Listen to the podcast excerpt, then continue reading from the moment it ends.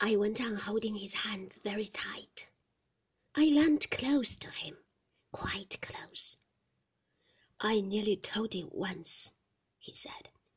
That day Jasper ran to the cove, and you went to the cottage for some string.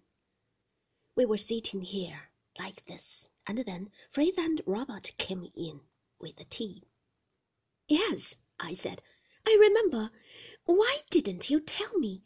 The time we've wasted when we might have been together, all these weeks and days.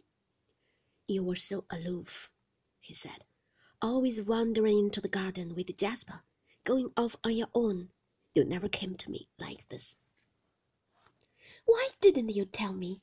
I whispered. Why didn't you tell me? I thought you were unhappy, bored, he said. I'm so much older than you. You seemed to have more to say to Frank than you ever had to me. You were funny with me, awkward, shy. How could I come to you when I knew you were thinking about Rebecca? I said. How could I ask you to love me when I knew you loved Rebecca still? He pulled me close to him and searched my eyes. What are you talking about? What do you mean? he said. I knelt up straight beside him. Whenever you touched me, I thought you were comparing me to Rebecca, I said.